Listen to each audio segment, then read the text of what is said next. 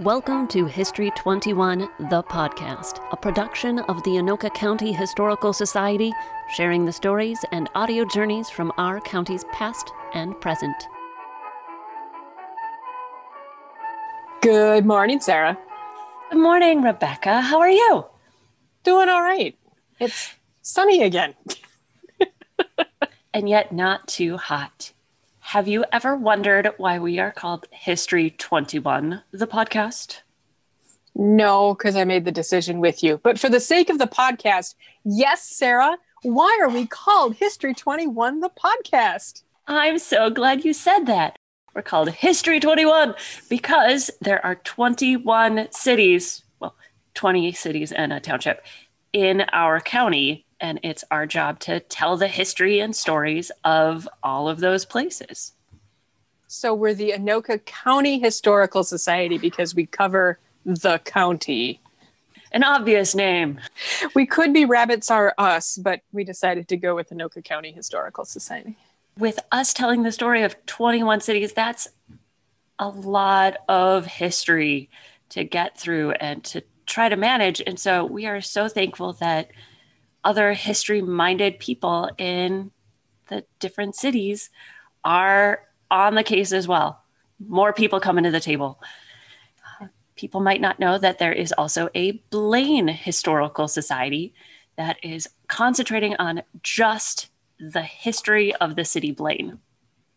Yeah, it's a real sign of health um, to know that there's other people than just the three full time people we have at ACHS looking out for the county's history because per capita, we don't have a shot at keeping the history going if it's just the three of us. So, yay for other organizations. Minnesota is awesome. All 87 counties in the state have historical societies in some fashion. And how cool would it be if all of the cities in Minnesota had one as well? You hear that, Anoka County? There's your goal. Ah. But today we're highlighting Blaine Historical Society because they've done something amazingly cool. Rebecca, tell us a little bit. Why, thank you, Sarah. Really often, history becomes a passion project for people.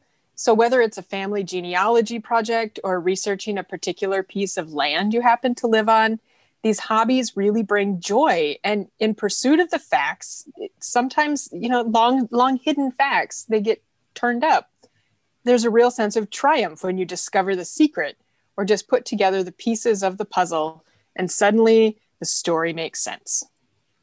Every once in a while, these small projects add up and it becomes obvious they're part of a larger story, which is exactly what happened with Orville and Karen when they were researching Blaine. I've worked at the History Center now for over six years, and during that time, I've watched them chase funding and facts and some days I honestly didn't know if they would get the project done. But when the layout started and the proofing was done, and suddenly the phone call came that they had the printed copies in hand, it was amazing to watch this dream become reality. And I know that you're going to love the joy in Orville's voice as he shares some of his favorite stories on this podcast. Well, let's hear Orville from the Blaine Historical Society tell us all about it.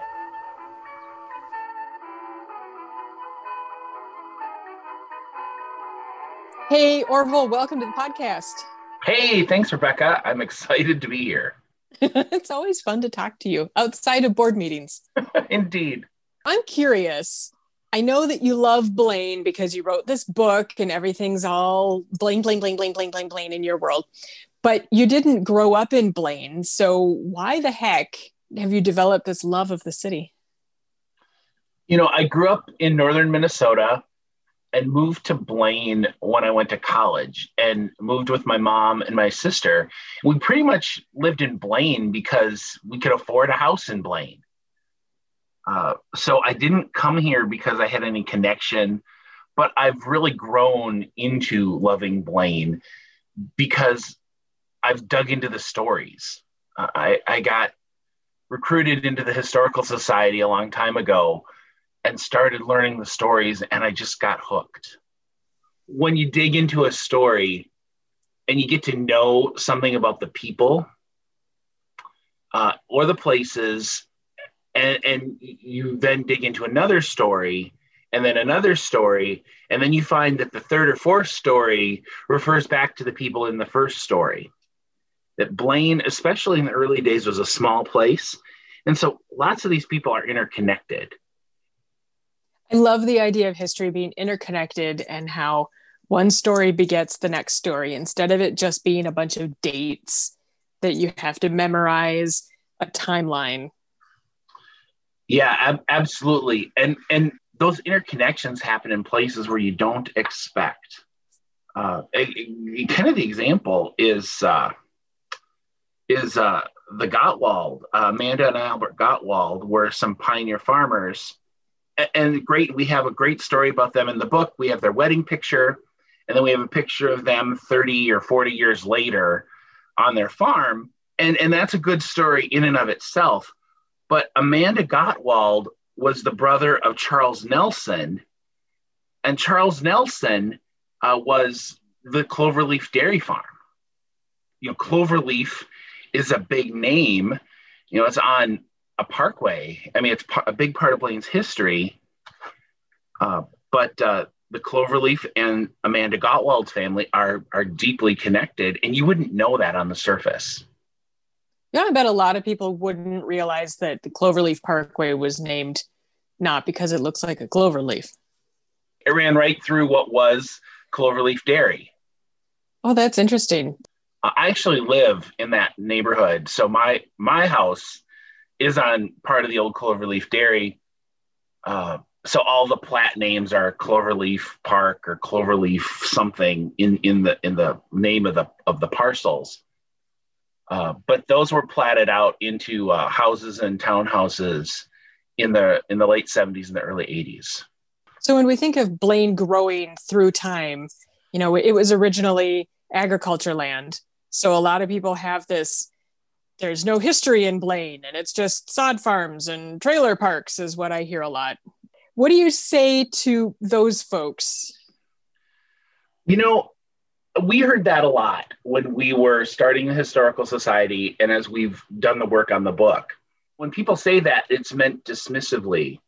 But it, this is our history that the sod farms really only came about because most of Blaine was agricultural in terms of traditional, you know, farms. And then it grew into a lot of vegetable farming because there was a lot of land in Blaine that wasn't occupied. So there were massive vegetable as well as animal farms. And those became unprofitable, but sod became very profitable as the suburbs grew.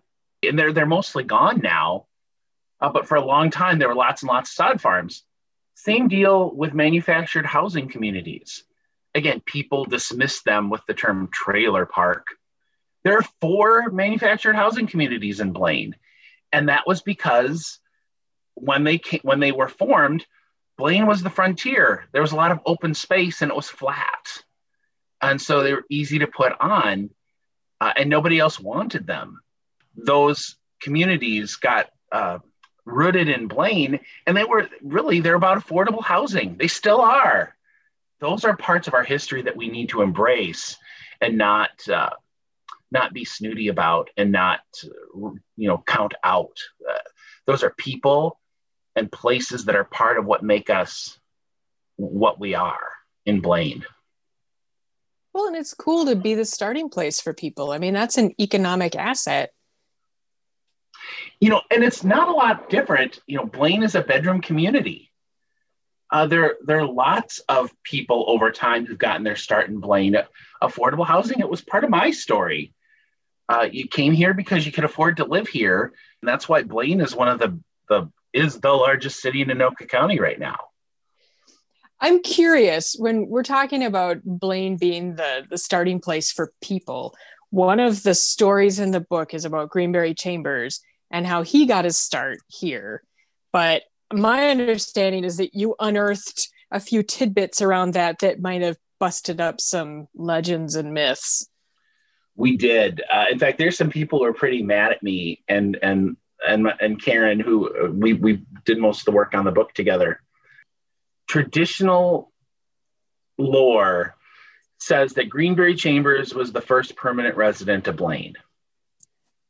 I'm a political science history person, and that qualification, permanent resident, always kind of bugged me.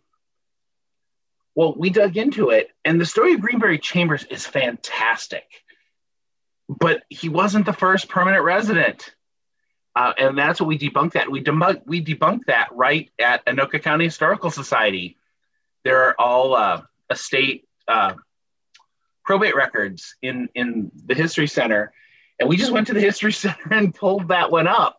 Uh, and we discovered that uh, uh, there's actually, we're not quite sure who the first real resident was. It was either a fellow named Andrew Moore, who was in the southeast part of Blaine, or Philip Leddy, who was in the southwest part of Blaine. But it wasn't Greenberry Chambers. Uh, Greenberry Chambers was an enslaved person in Kentucky. He ended up being part of the Union Army, got injured. Um, after the war, he had to find his wife. He had to find his three of his five children. Uh, he never did find two of his children. And they got on a riverboat and came to St. Paul and then eventually to Anoka County. And they had a, a farmstead in Anoka County. And so that that's romantic and exciting and interesting particularly in a community that doesn't have a whole lot then particularly of racial and ethnic diversity. Something to hang your hat on and be proud of right? Except that it's not true that as far as we can tell.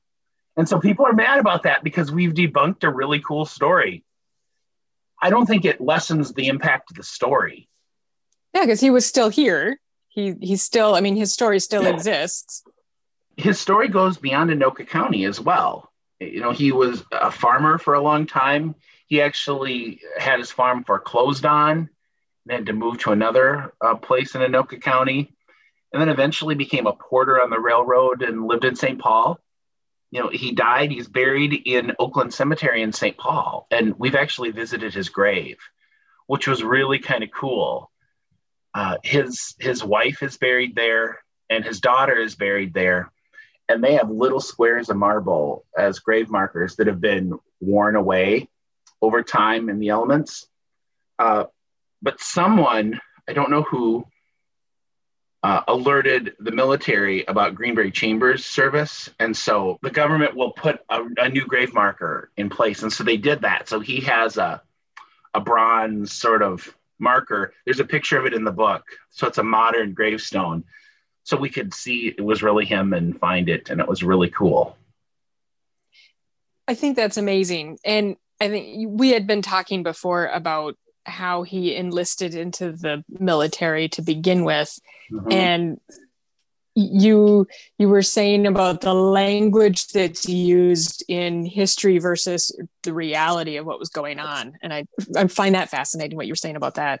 Well and not only that it, the language changes and our understanding changes because history isn't linear and it's never finished. We've seen uh, some things written about Greenberry Chambers about how he enlisted in the military. He didn't enlist at all. Uh, he was an enslaved person. His owner, and I hate to use that term, his owner basically sold him to the to the Union Army. We have the papers. So he didn't choose, he didn't have any choice. He was sent, sold, use a language that you want to use, but it wasn't a passive act. And it wasn't an act that he had choice on. He was pushed into the military. Uh, Frank Chambers, quote unquote, owned him uh, and received money for sending him into the army. Uh, now, he did get freedom after the war, but and that was part of the agreement. But also, you got to hope the union wins for that to come true. So it's it's it's complicated, and it's not it's just not simple, and it's we have to be careful not to use the sanitized version because it doesn't tell the whole story and it actually demeans his story i think if we don't use the right terms I think history is really interesting for that. That it, like you said, it's never done, and the lenses are always changing. And in some ways, we can use the modern day lens and judge the past. And in other ways, we have to maintain the past lens to see why and how people did what they did. And it gets really complicated. One other part, there's so much on Greenberry Chambers, but there's one part I really want to share, Rebecca. Uh, we have a letter that was written. Greenberry Chambers was illiterate. We actually have a document uh, in the 1880s when he applied for a pension uh, that was filled out, and there's an X, and it says his mark because he couldn't write. But that's the close one of the closest things we have. We don't have that actual document. We have a copy of that document, but it's the closest we have to something he touched. The other thing that we have is a letter that was written when he was in the in the military hospital uh, to his wife Lottie, and it's heartbreaking. But I, I really want to share this because this talks about his situation of being injured. It talks about the situation in the 1860s when communication, you know, took a long time and was not certain. Uh, so we have this letter that someone else wrote, and we've transcribed it. It says, "Dear wife, I received your final welcome letter of the 28th on the 3rd of this month, and I was glad to hear from you and hear that you are well. I am better than I have been, and was well enough to work in the dining room. I got your letter with a lock of hair and one dollar. And I'm and I'm glad and sorry. And I was afraid to open your letter, for I did not know that you if you was dead. You know, in an age Aww. of instant communication where you would know what's going on and maybe have several interactions with your loved ones in a day, you know, he didn't know what was up with his wife. He almost died. What's to say that his wife hadn't died and maybe he'd heard something? And it just, you read that, there's more to it. Uh, yeah, he says, I hope this will find you well, doing well, and praying as I dreamed you was. I dreamed of you. I hope this finds you well and doing well. Again, repetition. This is stream of consciousness that was written down uh, you know, he was separated, and again, a person who didn't, who was not a free person. So there's just Aww. a lot, a lot to read between the lines there. And I think the diaries and letters are such a valuable part of history because they are the actual thoughts of the people. It's not mm-hmm. sanitized, it's not someone else's version, mm-hmm. and it's certainly not just the census record. Yep. Absolutely. Did you find any other letters and diaries that you put into the book? We didn't find a lot. I, they may well be out there. We had you know limits on what we could do and how much research, but uh, there are some other what you a historian might call a primary document that were fun that maybe weren't letters and diaries. Um, one of my other favorite parts of the book is uh, the Wall and the Oddie families have some really deep roots in in Blaine, and we have uh, a photo and the uh, newspaper account of the wedding of Charles and Jessie Oddie from 1894. And it's one of those fantastic articles that talks about what the bride wore and what the bridesmaids wore and uh, what the wedding presents were and that they had the ceremony and then a little lunch, and then later on they had a big farm supper. Uh, and it tells the uh, it tells the story, but it, we actually have the clipping or a, a, an image of the clipping. Uh, and and I love the uh, the language of the time. In fact, they said at about eight o'clock, the wedding supper, a bountiful feast containing consisting of oyster soup, baked beans, pickles, cheese, relishes, rolls, tea, and coffee with pie and cake of all kinds was served to 60 hearty, happy people who enjoyed the hospitality of the host and hostess to the full. Altogether, a more thoroughly jolly, disposed to be pleased company was never seen in Old Blaine. May it be a symbol of the wedded life of Mr. and Mrs. Carl Oddie. That's awesome. We don't write that. We don't write that way anymore. Uh, so it's not maybe a diary exactly, but it, you know, it really gives you some insight on what happened on their wedding day and that we have their wedding picture. uh, in, in the book is really fun. Yeah, you can keep the oyster soup as well, as far as I'm concerned. Right. It's probably delicacy of the day, but uh, not so much today. In the book, as people are reading through this, which, by the way, they can go find on the Blaine Historical website? They can, blainehistory.org. We have, uh, you can uh, buy the book with PayPal. We have a little video that outlines the book. Uh, so we'd be happy to have you have folks go there and check it out. What else can people find in the book as now they're paging through it? There's a lot of stories about some of the early, we call them pioneer settlers. There's stories about places. Some of them are long gone, some of them are still here. We have a lot about Northtown. We have the story of Lexington Avenue, which uh, started as something called the Elwell Grade, and it was a private road. Uh, there's a fun story there. We have a lot of maps in different snapshots in time of who owned what land and how the how the city was settled in, in the 1880s and the 1930s and the 1970s. Uh, you know, municipal services, fire and police, housing developments. We've got a lot in here. And even with all of the 200 and some odd pages that you've got in this book, there wasn't room for everything, right? What are what are some of the regrets that you have that you just couldn't fit in the book or that you just overlooked or something that just couldn't get in? You know, well, first of all, I wish we had more time. We only spent 11 years on this book, off and on, of course. It wasn't 11 years of, of constant slog we did set it down for for long periods, but it took us 11 years from start to publish. Uh, so I wish we had more time and more people to find the stories. But also, there are some things that we goofed on. Uh, there's not a lot of racial and ethnic diversity in the book outside of Greenberry Chambers. Some of that is that it, it doesn't just, those things didn't rise on their own, and we didn't have the time and resources once you're about nine years into the book.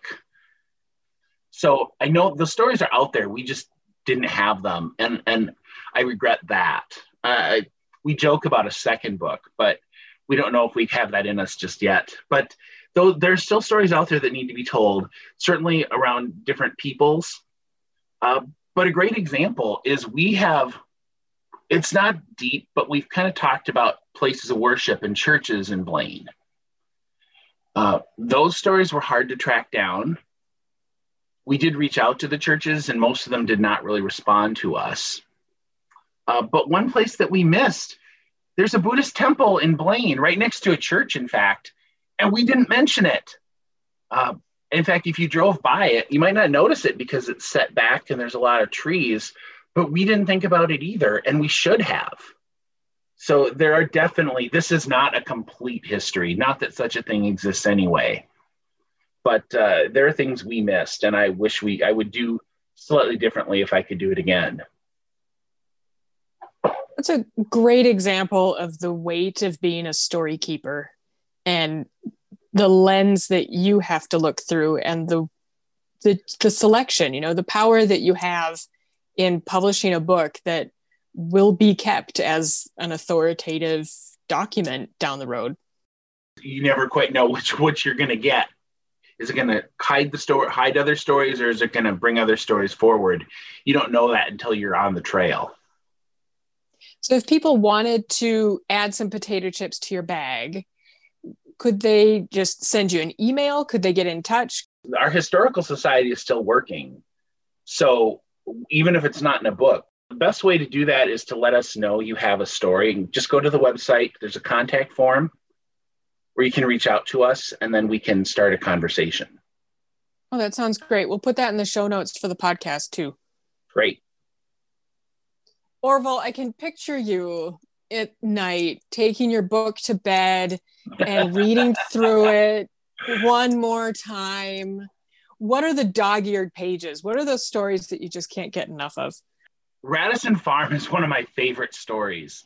Uh, it's a long one. I'll try to keep it short. Uh, there's a starts with a fellow named Albert Johnson and his partner named Parker, and they had a horse farm.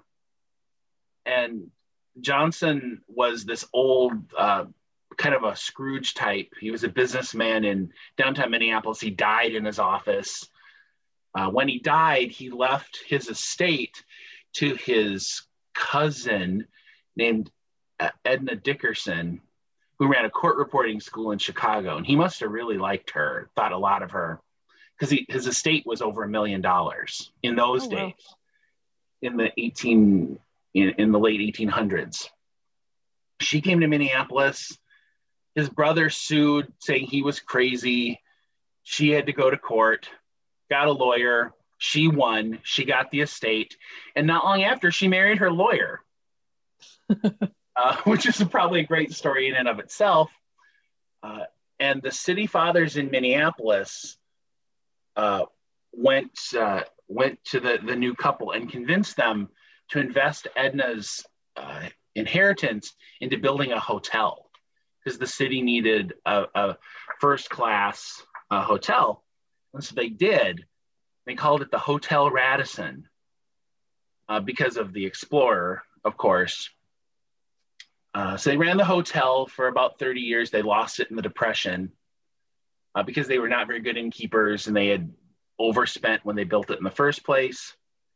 Uh, but the little known part of this is they had the farm, the horse farm in Blaine, ended up growing vegetables for the restaurant, for the Flame Room restaurant, which is a famous was a famous restaurant in its day.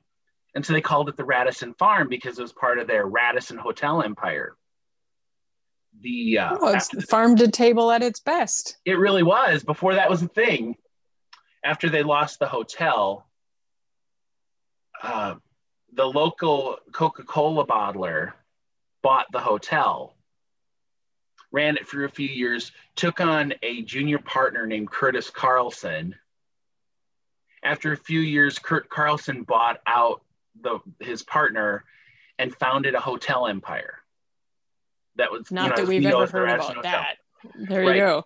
So it has a deep origin story in Blaine which people wouldn't think about. The farm is long gone. Uh, it was uh, sold to a, a, a fellow uh, who raised his family on it. We have a lot of, we have diagrams, we have pictures of the farm buildings, raised his family on it. Uh,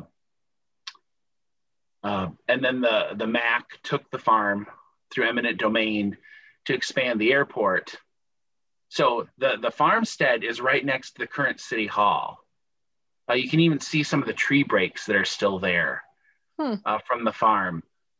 Uh, but uh, now it's part of the golf course, actually. So that's uh, actually to the uh, consternation of the family.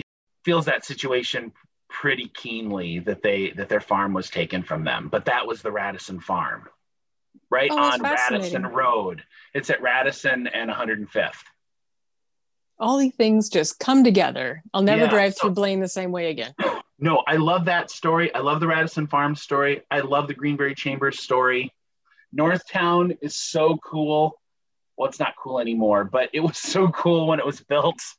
Uh, we we got into the Northtown archives and they shared a lot of, of things with us. Uh, it's had several looks over the years. One of the pieces that I came to them with when we looked at the archive, and I said, "Do you have any pictures of the aquariums?" Because when I was a little boy, my aunt would take me to Northtown Mall and we'd go look at the fish. And they they said, you know, everybody asks that, but we don't have any pictures. None? Yes. Guess what? I found one. Ah. So. I found a little slide, you know, in a, in a little corner of a little document, and we blew it up. It's it's a pretty decent quality image. Uh, so there's a picture of the aquariums. There was kind of an, a, a sunken area in front of what's now Best Buy. Uh, that that they had aquariums and re- little little sunken garden areas to you know with benches. There's big stories. There's little short stories about families, uh, or you know, you know, and great pictures. We have about 250 pictures in the book. So I love I love them all, but those are some of the ones I love the most. That's awesome. I everybody go out and grab a copy and enjoy it. Drop your own stories to Orville and Karen and build up the second edition because you know he's got retirement to fill up here. So, and and I have to give a, a major major shout out to Karen Karen Klinkenberg, uh, and I did most of the work on this book together. We had some help from other folks as well, but Karen did most of the writing. I did some editing. I did a lot of work with the photos and and a lot of the um, a lot of the processing and a lot of the uh, logistics. But Karen wrote, I'd say 85% of all the words. She's just an unsung hero who needs to be sung. Orville, thanks so much for coming on the podcast and talking about the book. I really appreciate your time. Thanks for uh, for letting us share it. We'll talk to you next time. Read all about it in the Anoka County Library Minute. Welcome to the Anoka County Library Minute. I'm Lydia Potoff. I'm an adult services librarian at the Anoka County Library at Northtown, and I'm your new library voice on the podcast. If you enjoyed hearing about Northtown Mall, we have Dayton's, a Twin Cities institution by Kristal Leebrick. It details the history of the Twin Cities storied department store from its earliest days over a century ago to the stuff of fond local memories today. There's a chapter describing the significant role Dayton's played as the anchor merchant at Southdale in the design of the regional shopping mall. It includes a listing of every Christmas show held at the eighth floor auditorium in downtown Minneapolis, photos of the Christmas window displays downtown, and a brief history of the legendary Oval Room home for generations to some of the finest women's fashion in the five state area. If you'd like to explore the natural world in Blaine, we have a field guide to the natural world of the Twin Cities by John Moriarty. This handy pocket guide to the ecosystems of the Twin Cities includes sections on Bunker Hills Regional Park, Carlos Avery Wildlife Management Area, Helen Allison Savannah Scientific and Natural Area, Coon Rapids Dam Regional Park, and Elm Creek Park Reserve. It includes extensive photography taken by Siah St. Clair, who was the director of the Springbrook Nature Center in Fridley for 35 years until his retirement in 2013. Finally, if you'd like to learn more about the architecture in Blaine, and you enjoyed hearing about mobile homes in Blaine, we have The Ranch House by Alan Hess. The ranch housing style, often called the Rambler style, was the most popular housing floor plan built in Blaine in the 1950s and 1960s. Indeed, it was the most popular housing style built in most suburbs in the United States back then due to its practicality and affordability. This book covers the evolution of the architecture in the American Southwest to include the features we instantly recognize to be the Rambler a single floor structure with an open floor plan, bl- blending living and dining rooms, a broad front lawn in front of the long side of the house facing the street, and the house forming a wall to create a private backyard. We also have multiple copies of Forward, The Hidden History of Blaine, the topic of this podcast. You can check out these and other materials at the Anoka County Library. Thank you. Get those library cards and reserve your copy today. Direct links to these books and more can be found in the episode show notes at anokacountyhistory.org. I was around the museum when Orville came in a few times and was getting down into things and trying to figure out different stories and pieces for the book, which is officially called Forward The Hidden History of Blaine. And if you want to buy your own copy, uh, you can find it on their website, blainehistory.org, or we have some uh, copies in our gift shop here at the museum that we are selling on behalf of the Blaine Historical Society. So while you're here looking at exhibits, you could pick up a copy of Blaine. Get a book about Blaine, get a book about Anoka County, learn all the things. Christmas is coming. And other things are coming up too. Wait, what? More even before Christmas. So we do the podcast every couple of weeks here, but on top of that, we're also doing events this summer. In just a couple of weeks, we are going to be at the Nowthen Threshing Show in Nowthen, hanging out at the Little General Store selling candy and pickles and talking about old stuff and looking at the tractors. So come on out and find us there. We almost bumped into a grand pickle shortage, but you solved that, didn't you? I did. Pickles will be back. We are also getting ready for ghost tours in the fall. So, ghost tours are coming back as well, September and October. Uh, and we're currently uh, connecting with all of our guides. And if you want to be a new guide, just send us a line. We'd love to have you join the ghost team. Team Ghost. We have grand plans for future episodes, so be sure to subscribe and we'll see you next time. Sounds good. Thanks for listening, guys. If you have a question, want to visit our show notes page for each episode, or would like to share your own story, go to anokacountyhistory.org. Help History 21 the podcast reach more ears by subscribing and reviewing on your podcast provider. We're all over social media Twitter, Facebook, and Instagram for all those who scroll by. And for our Vault members, you can find special access to podcast extras as well as the latest digital resources at History 21 The Vault, located on our website. Remember, the present is the past of the future.